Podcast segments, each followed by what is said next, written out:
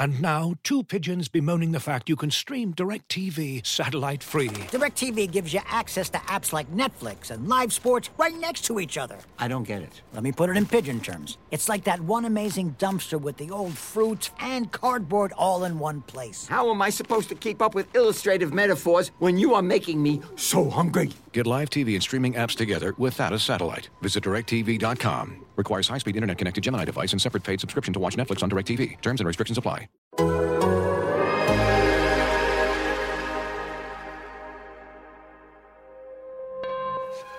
Uh, You are now tuned into anything's possible. The most honorable, the most audible. Hold the applause. like Paul Pierce when he was fresh out the hospital. Like Antoine when he shimmied after shots went through. So tell me why you mad. Your team gonna be sad leaving after matching up with Brad Stevens. Each season, champion contenders. We drop twice a week like you trying to guard Kemba. Your team whack and your players whacker. I got the inside scoop after hanging up with Jay and Packer. Okay, we about chips here. I'm talking about this year. Banner 12 plus 6 here.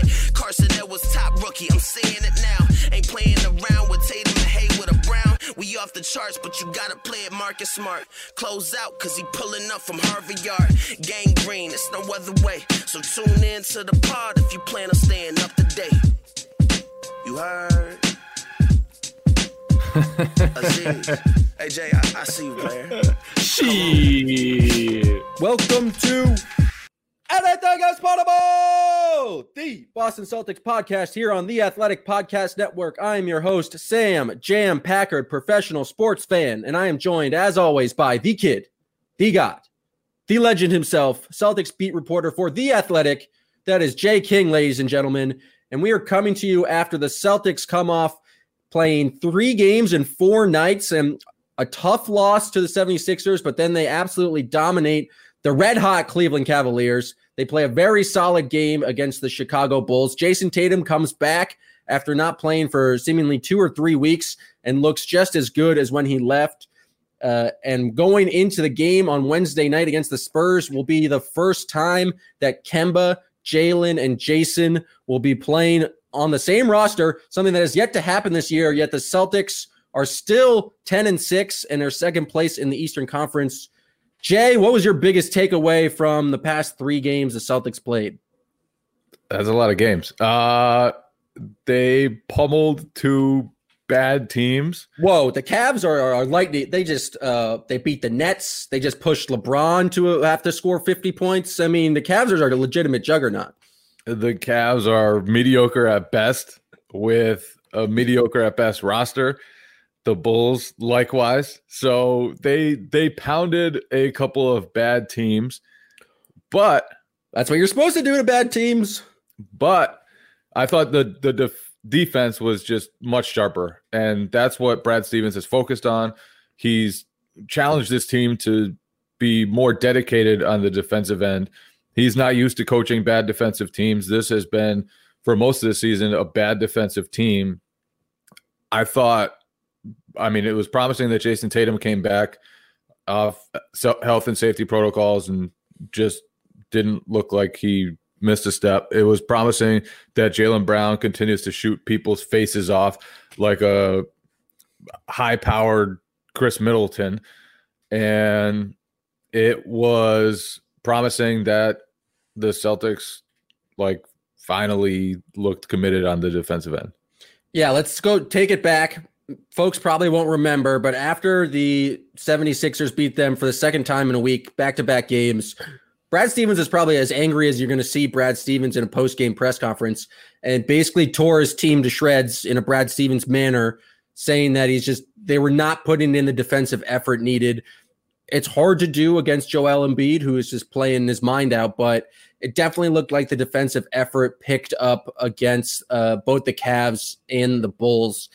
That's going to be what the team needs, but I was kind of surprised to see Brad kind of jump on the team that early, this early into the season, but it was definitely necessary because they just haven't been good defensively so far. I wasn't surprised at all. Brad Brad lit up the Celtics in tr- preseason the year that they had all those issues with Kyrie and everybody. So he he likes to when he sees a problem stop it early and address it. And and I think it just got to a point where even though he knows the two big lineup like probably won't be great, he thought that was going to be a really good defensive lineup. And even though the Celtics have had to play some guys that probably won't be playing a lot of minutes when they're fully healthy, like this team has enough pot- defensive potential to be much better than they have been. And I, I think he just kind of got fed of it, fed up with that. He got fed up with seeing Joel Embiid go to the foul line and seeing that the, the help defense wasn't what it should have been and seeing that they just didn't do enough on him and and he just decided all right let's let's try to get in front of this let's continue to remind these guys that what what is his his new favorite term is like we will not be sustainably competitive if if we continue to play like this and so he wants to build a sustainably competitive team i think that's pretty clear it's all about building championship habits, uh, and clearly the Celtics are not doing it right now. Something that I think will hopefully change as they get their full complement of rosters is we will no longer see the two big lineup, and it had some moments, I guess, against Cleveland, just because Cleveland we throws could see it off the bench, maybe. Maybe just because they have such like bad wing depth that you might throw a little Daniel Tyson there. Theis has been phenomenal um, I don't know. Phenomenal feels strong. Theis has been very solid. I would say maybe like a B plus, B plus for Daniel Theis uh, over the past couple of weeks. He's been very good in January. Um, but my question for you is what is Tristan Thompson's role on this team? Because he has not been great so far. If you look at all the numbers, like on off numbers, the, he hasn't been good. And so when the team returns, I would imagine – that Daniel Theis, if if you're just going based on play, Daniel Theis would be your starting center. Um, people are talking reckless on the internet saying they think Tristan Thompson was promised a starting role and that's why he came to the Celtics, but he just really hasn't flourished yet uh, in Boston. And do you think like moving him to the bench will kind of maybe jumpstart his performance? He was supposed to be this high energy guy, and I just haven't seen it yet from Tristan. Yeah, I think. I mean, playing that two big lineup, I think has hurt both him and Theis. And and he's like he's a high energy guy and he's a guy who isn't going to function as well if there's less space around him. And and so I think the and the more offensive firepower the Celtics have on the court, the more guys are going to help help off Tristan Thompson and allow him to get better position for offensive rebounds, get in position for you know dunks and stuff like that. So I think yes, it's it's easy to to say he hasn't been as good, but I think there are also circumstances that and he and he dealt with the the hamstring injury. He missed most of training camp. I think if you look back at Al Horford's first year in Boston, and and obviously Tristan Thompson is not Al Horford, um, but they're they're two big guys who have similar defensive reputations for being smart and being active and being able to switch a little bit. Al Horford, his first year in Boston, really struggled defensively more than I think anyone anticipated. And I, I think the adjustment for him on that side was a far greater than it was offensively. And so I, I wonder if if that's part of it for Tristan. And I think that's if, just like a communication thing or not being used to the scheming and not being used to rotations because he hasn't looked great defensively. Like I, he had zero field goal attempts against the uh, Bulls, and it felt like 10 boards. You don't really need Tristan Thompson to be doing that much on the offensive end. It feels like, and maybe this is just watching Joel Embiid just dominate because Joel Embiid's like six inches taller than him and has probably like 40 pounds on him. But it just doesn't seem like he's been the strong defensive presence and who like you thought you were getting when you kind of put, spent your full mid level on him. Yeah, I think the the one part that's most concerning is that he hasn't looked comfortable on switches and stuff like that. Because that's where Tristan Thompson should be a huge plus for the Celtics, especially compared to what they had last year off the bench in Enes Kanter. And and that's where you want to see him improve the most, I guess. um, because, like you said, he he doesn't have great size. He needs to be an energy guy. He needs to be getting up into people and causing an impact that way. So, I I mean, it, it hasn't been like the most promising start for Thompson, but I'm not ready to sound the alarm or anything just yet. Okay, but do you move him to the bench uh, on Wednesday when presumably you have Kemba, Marcus Smart, Jaylen Brown, Jayson Tatum? Who's your number five guy? I think Theis is has been better, especially when he's played center. I think Theis last year showed that he fits perfectly with the other starters and does a really good job next to those guys. Um, Him and Kemba have a sweet connection. I also think Theis is just very good. Uh, we talk about spacing a lot, but just like he's very good at finding the little pockets in the defense when people help and like knocking down elbow jumpers, which is just not something that's part of Tristan Thompson's game. Tristan Thompson feels like he's a solid role man, but Theis just has more of a pick and pop ability. And I just think your best five lineup that and probably the lineup you'll close game with close games with is probably going to be Daniel Theis.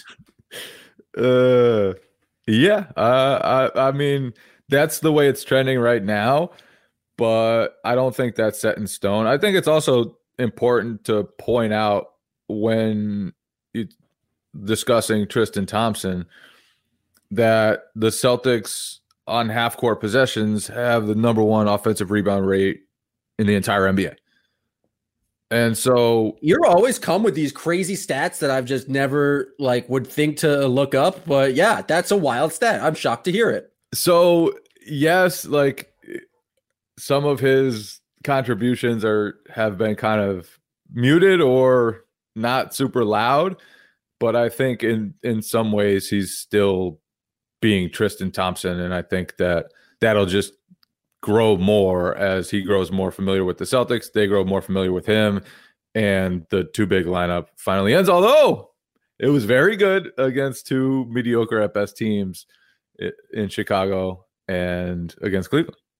How much of you think is that just like scheme or inability to defend? Like it just felt like in Cleveland and Chicago, those games they're just trying a little bit harder, and the intensity was a little bit more there in terms of picking up the ball they wanted to show some championship habits. Brad really um, lit into them in the Brad Stevens fashion.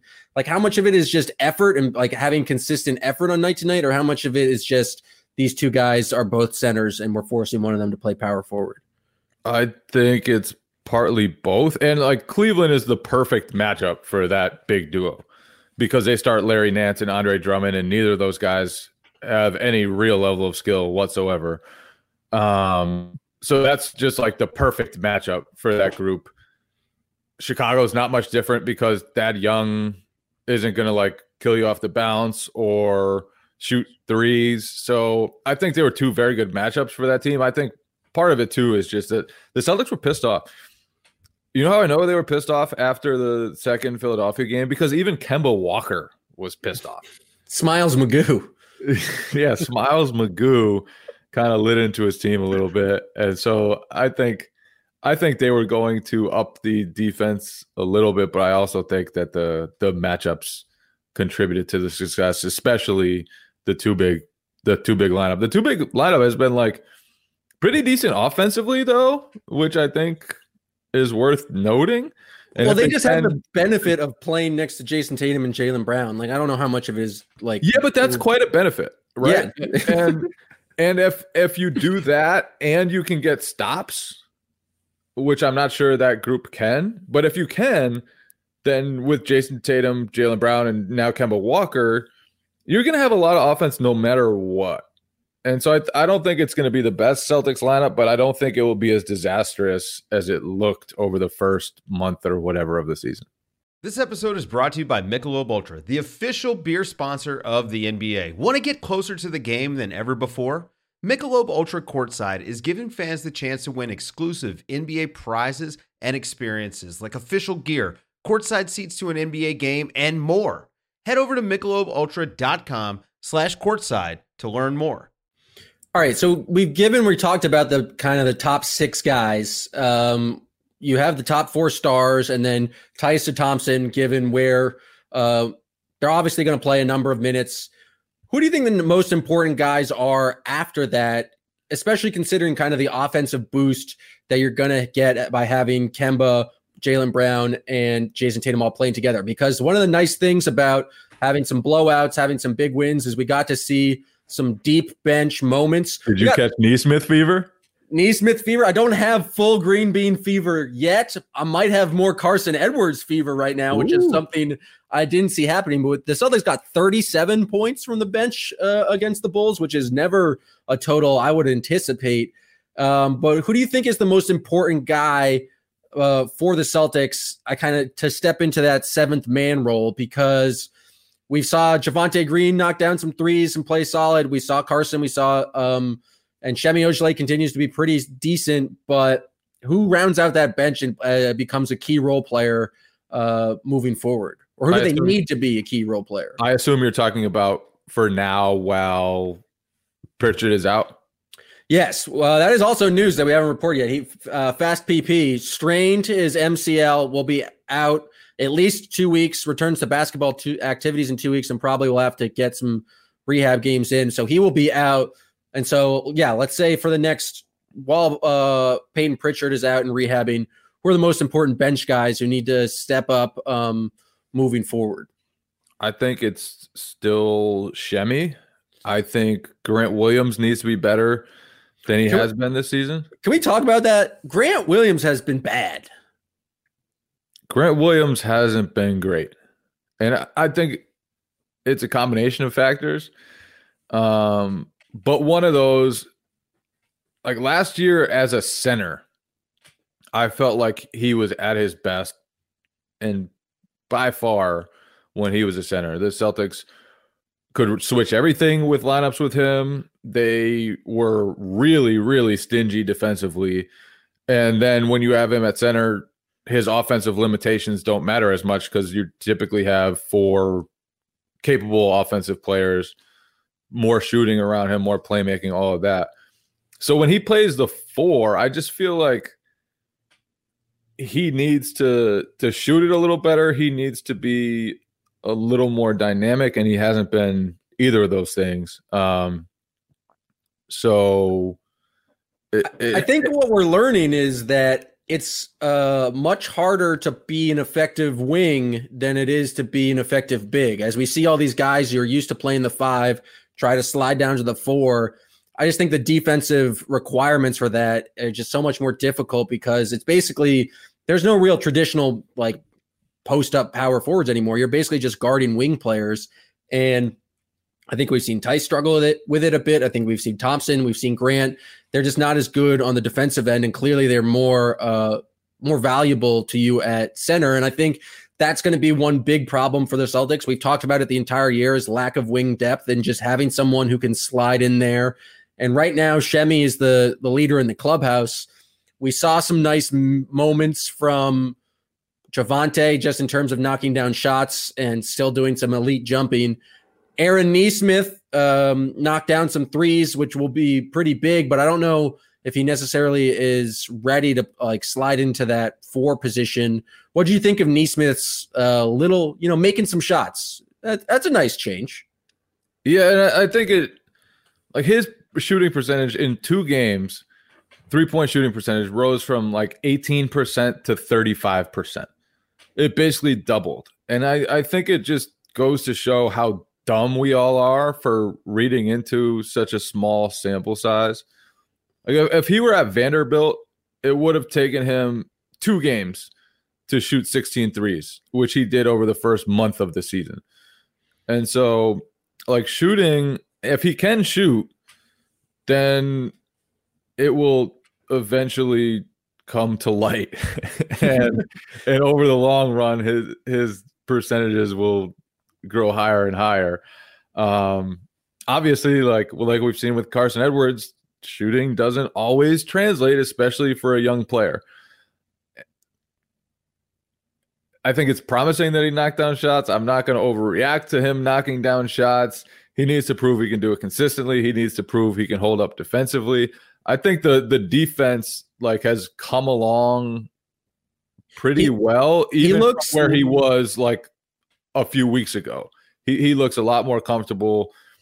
Um, he's he still gets lost on a couple possessions and still takes bad angles, and it feels like I think he gave up a couple threes in the Chicago game where he was just miscommunication on switches. Like he still has some ways to go, but he definitely looks a lot more comfortable on the defensive end. He also and is just tough like, and he's pretty strong and he's pretty long.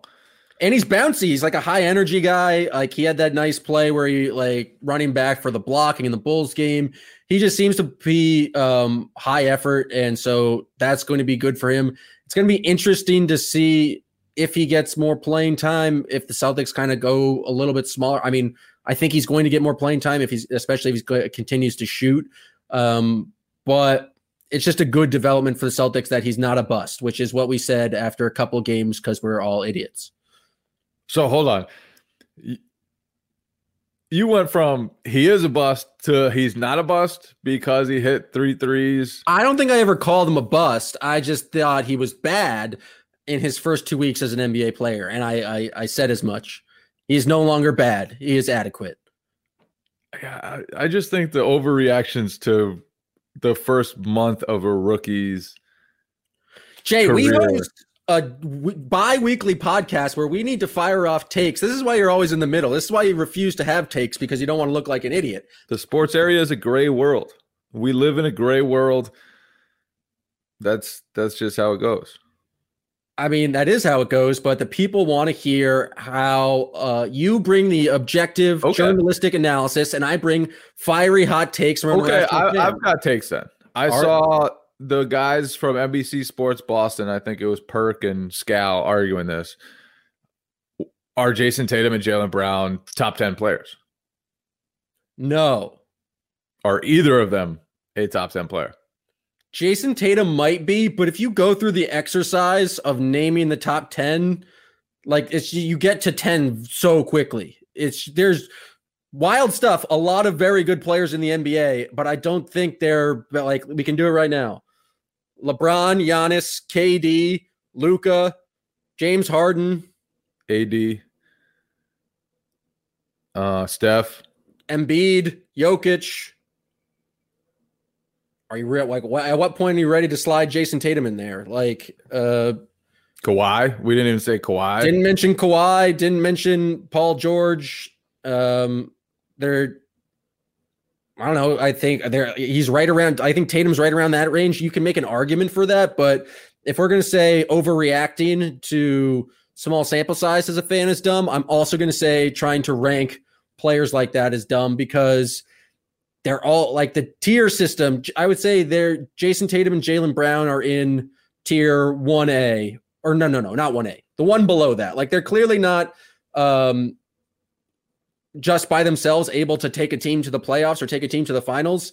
Um, but they're right below that. And so do you want if you want to say top 15 for Tatum, top 20 for Jaylen Brown? I'm not going to argue with you, but it's just a, a wild exercise to just be like, why are we saying top 10? And why is 10 the number we focus on? We're just uh, biased from this base 10 counting system we've been forced to deal with our entire lives. I, I think to me, I'm with you that they're they're not at the level. Like there's not a chance in hell they're both top ten players. Just no.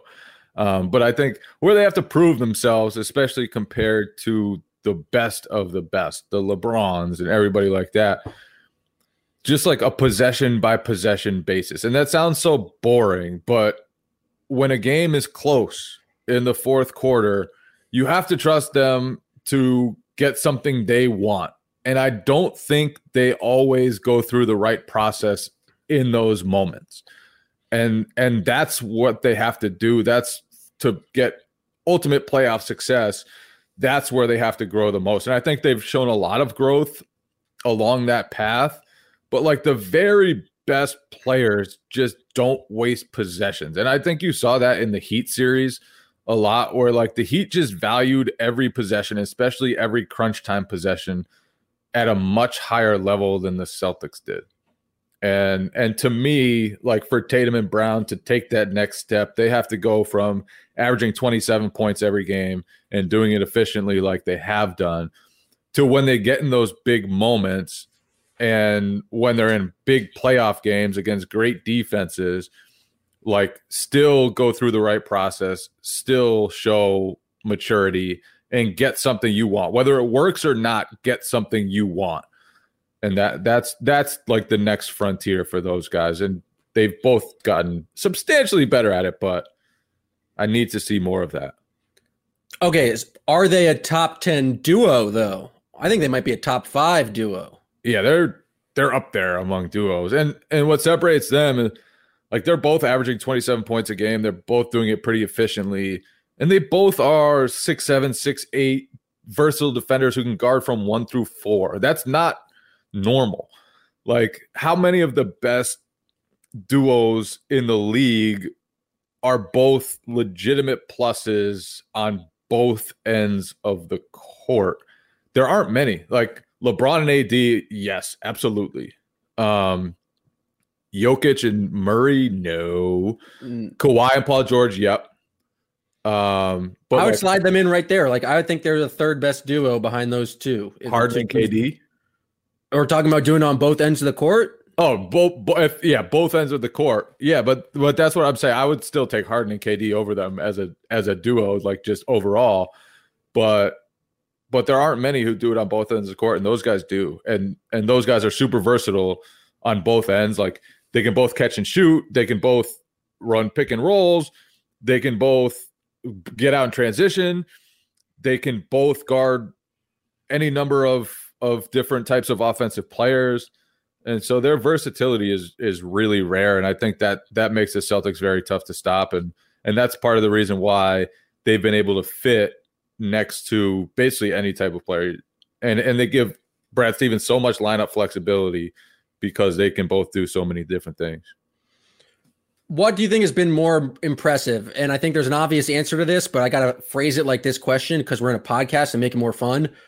Uh, Jayson Tatum's passing ability is kind of new developed ability to play make, or Jaylen Brown's uh, scoring ability? What have you been more impressed with uh, to start the season? Jaylen's scoring ability. Yeah, I mean that was obvious, but I just wanted to bring up Jayson Tatum can pass. yeah, yeah. I mean, that, that's not even close. Jaylen has been an outrageous shooter through the Celtics' first 16 games. It's wild. He'll he'll make shots that he has no business making. Like the the pump fake lean in three he made against the Bulls is a it was a bad shot. It was a nonsense shot, but it just drained it. It was total nonsense and just drained it. And it, like I said, I brought up Khris Middleton. I was kind of tongue in cheek earlier. It reminds me of what Khris Middleton does to the Celtics, what Jaylen's been doing to everyone this year. Like he's taking shots that normally you'd be like, please, please take that long two step back fade away. But he's just shot everyone's face off the entire season from three pointers, from twos near the rim. He's been his ability if, to just euro step and like get the ball off the glass with his left hand and what is the the high not most number of points in transition? Like he's absolutely a force in transition and his patience and his like finesse game around that is just wild. He used to just be homicidal jaylen and it would be i'm going to go and drive and try to dunk on everyone. And now it, he just doesn't do that anymore which is a little sad because homicidal jaylen's fun but he's just has an ability to get to the rim that is just I don't know how you really guard him when he's just doing he just, just seems to be doing it so easily, which is wild. Yeah, he, he's just become turned himself into a heck of a shooter. And that's I mean, that's a testament to all the work. And it's not just like it used to be he, he could shoot spot ups or he could shoot well from the corner. He's he's grown ambitious and still gotten more efficient, which is the sign of a lot, a lot of growth. He's the new two point daddy. Maybe he was always a two point daddy. But he's also a three point daddy. And he's an at the rim daddy. he's a daddy he's all over the court. A, a, an all around father. That's great. Um, but the other part of the question, I did want to talk about Jayson Tatum's passing just because that one pass I think he had to find Jeff Teague or was it Javonte in the corner where it felt like he's reading the entire uh, defense. The guy's man sagged off him a little bit one-handed left-handed pass just immediately whipped it to the guy in the corner it just feels like he's seen the floor a lot better and is making the right read which is a huge thing in brad stevens system he's just uh, taking a lot of strides as a playmaker which is uh, another pleasant surprise if you're a celtics fan Yeah, I'm not surprised by that. I don't think that surprises me at all. Uh, there's like been three times in this episode where you've been like i've been like that's a surprise. And you're just like nope jay king saw it coming. Well, I, I just think last year he showed so much growth and especially kind in the playoffs yeah. and just started to deal with all the ad- additional defensive pressure that he was facing. And and so I kind of expected him to take on more of the playmaking responsibilities and and handle it pretty well this season. So that doesn't surprise me. Um, but Jaylen's Jaylen's shooting and Jaylen's scoring, just the level he's reached in those things. Not that he's good at them, but just that he's that this good is that's eye opening. All right, we're going to now turn to the listener gods out there. I asked you guys for questions and topics, and you responded uh, so much more than we normally get. I don't know what the timing was, but it, it is. Thank you guys for that. I think we covered a lot of them, but we'll go to this one from Keeves Nick. How can Jaylen Brown and Jayson Tatum get better? He suggests get to the line more because both guys are at a career low free throw rate. He told us to discuss. So, Jay, discuss. gets the line more is definitely one of them. But I think what I said earlier, just kind of valuing every possession and not throwing any possessions away.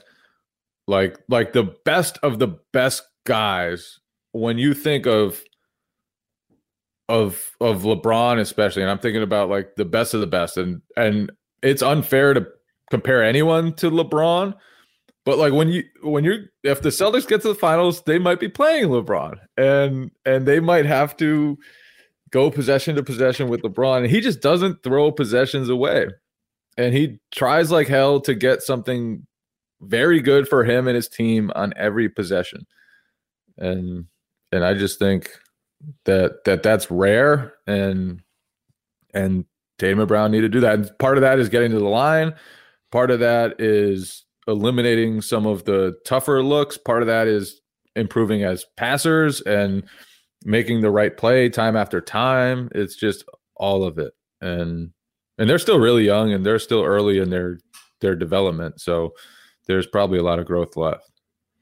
All right, this question is from Ashy Larry at Twitch Stevenson.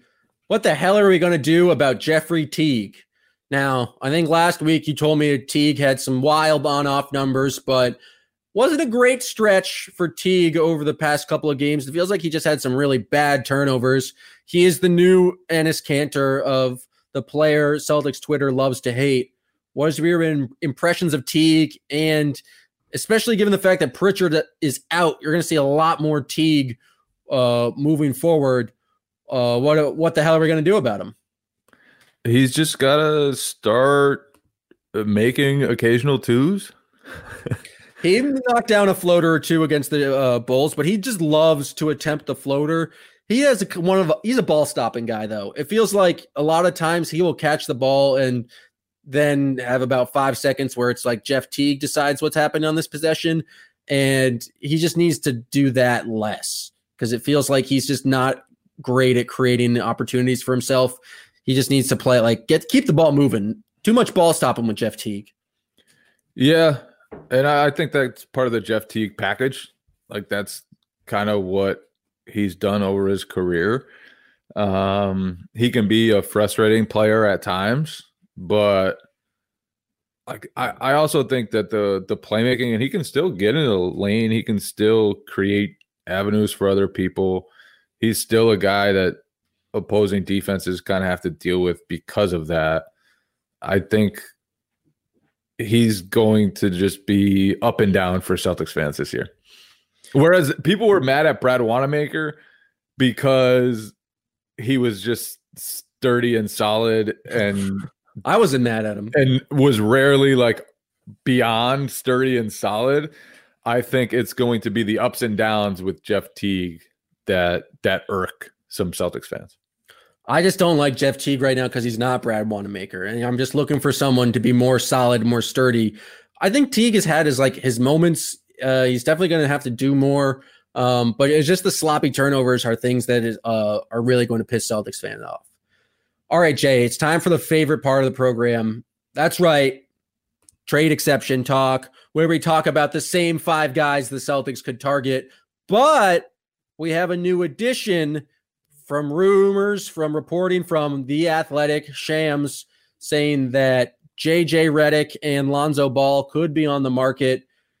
Jay, what do you think about those two guys in Celtics uniforms?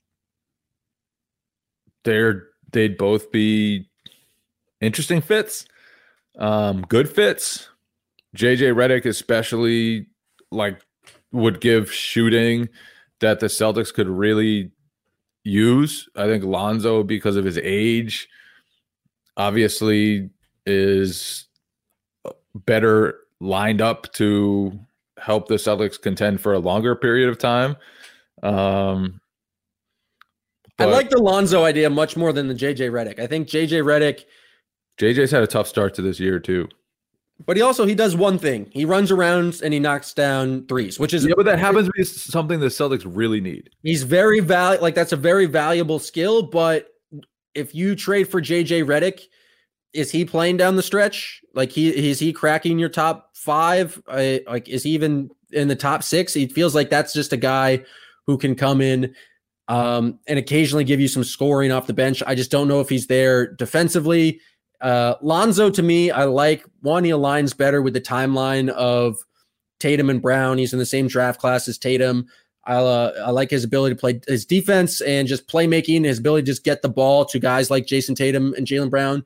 But overall, I just don't think it's realistic for the Celtics to trade for either of those people. Just because they're on the market doesn't mean that we have to necessarily immediately put them on the Celtics.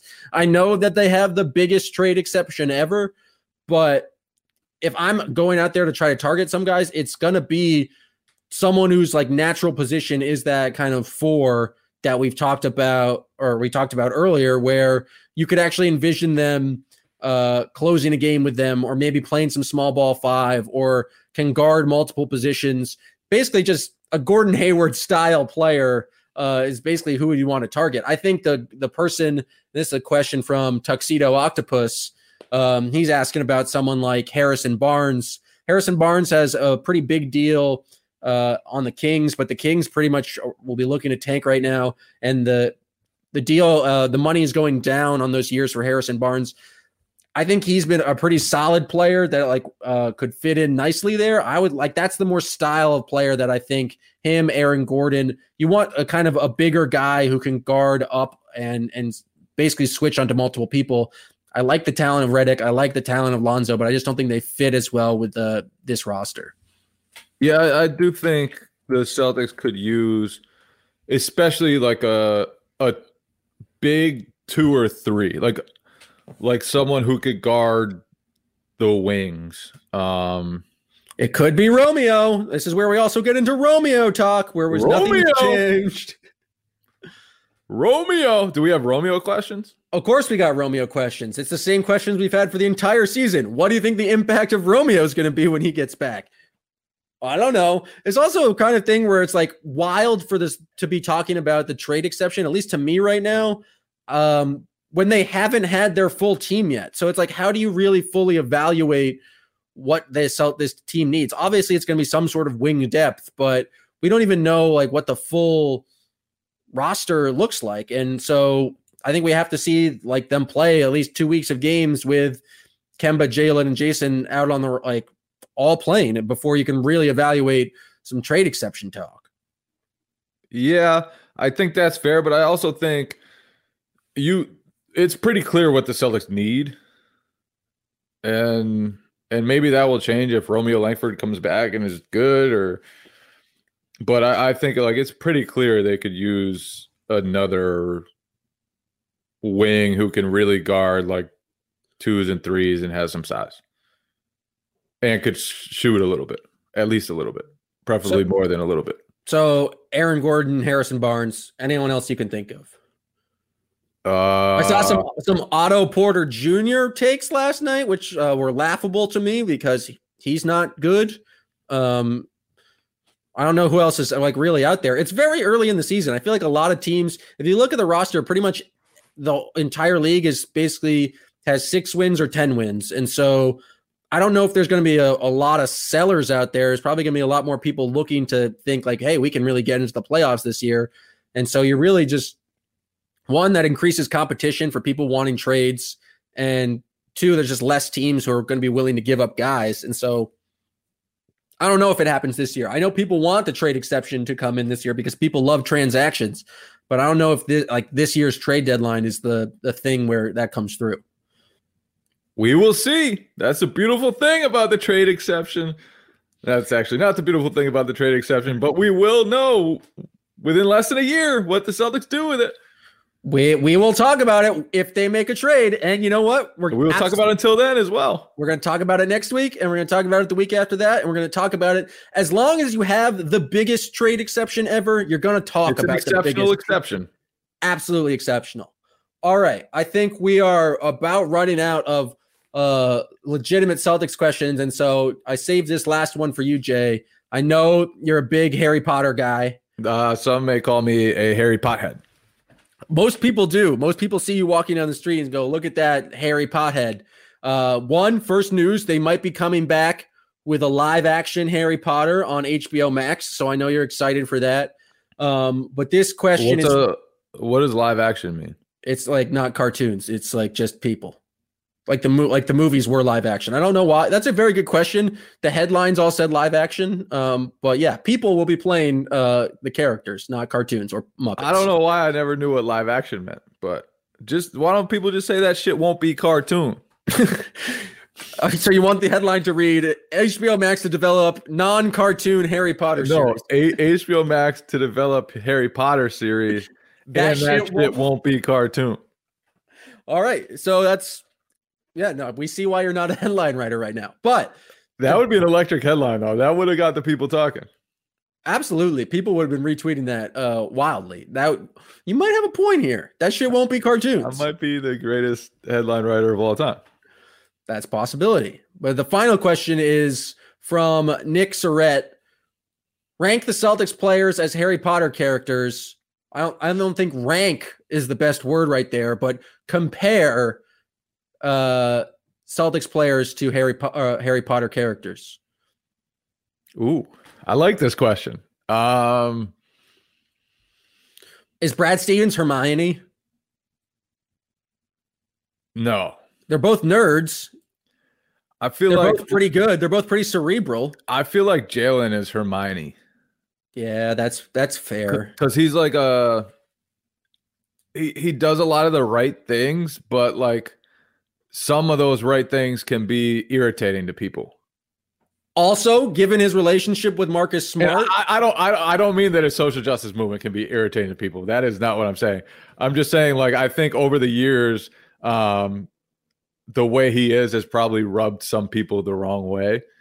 Um, and just- especially especially Marcus Smart. And in the early books, Hermione was annoying, and like people were always like yelling at her, just like Marcus Smart used to yell at Jaylen Brown. But she really came on strong later in the and then people realize like Hermione's fucking awesome, and Hermione is really smart. And if we follow Hermione and do what she tells us, we'll probably do some good things.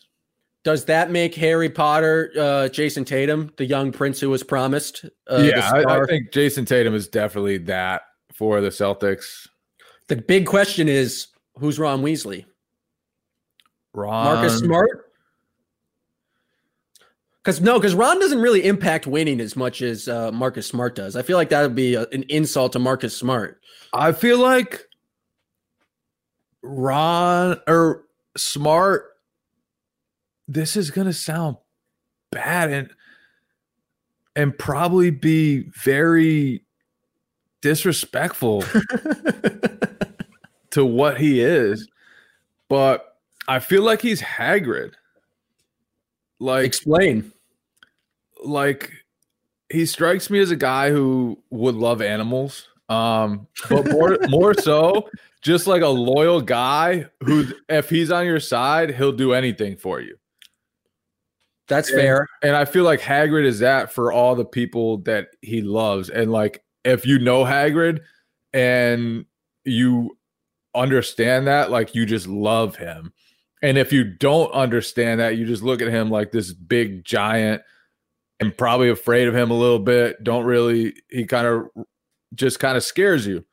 Whereas about Marcus Smart, I feel like that's sort of similar. Like if you if you're in his circle, that is a lovable motherfucker. But on the outside, you're like, he he looks like he could be tough to deal with, but he's that's, not. That's fair. I I could also see some Sirius Black in Marcus, like a bit of a rogue, uh, kind of a dark like guy. Um, but really has his heart in it and is is down for the fight and it's probably got mischaracterized early on his career, but really is a, a true hero. Um, this is tough to go because I've been trying to think of other player comparisons, and there's not really ones that line up. Like who's Kemba Walker? Like just a, a cheery guy who's just fantastic all the time, but still very talented. Um, I'm trying to think of the right. Kemba's sort of like he's got a little Dumbledore to him. Wise just wise. Um, I would say Kemba Walker's more like Ginny Weasley. I don't know why, but that's just one like felt like she makes a positive contribution, never really a negative, except when she gets her soul taken over. Remember when Kemba got his soul taken over by that book in the Chamber of Secrets? That was pretty wild. That uh sweet sweet Harry Potter joke, bro. Uh,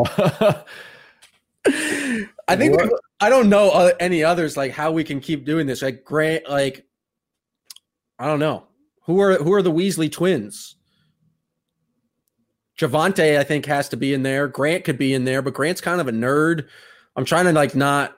I don't know. I feel like you are trumping me on Harry Potter knowledge right now, and um, I will leave the floor to you if you have any like other great connections. Who would be? I feel like my Dumbledore for Kemba was just wrong. That yeah, no, it wasn't like you can't compare any of the Celtics players to Brad Dumbledore. Stevens. Dumbledore. No, Brad Stevens is Professor McGonagall. Ooh, like that one makes sense. He's not like he's not elite. Like he's not the best, but he's a while. He's been there for a while. He's kind of knows the system, knows the rules. He's reliable. Um, what does she teach? Charms? No, she doesn't teach charms. What she what she teach? She taught uh something of magical creatures, care of magical creatures, right? No, she didn't, bro. That was no, Hagrid. Uh, she taught like transformation. Yeah, yeah. All right. I think we've gone on. Unless you got any others that pop out to you.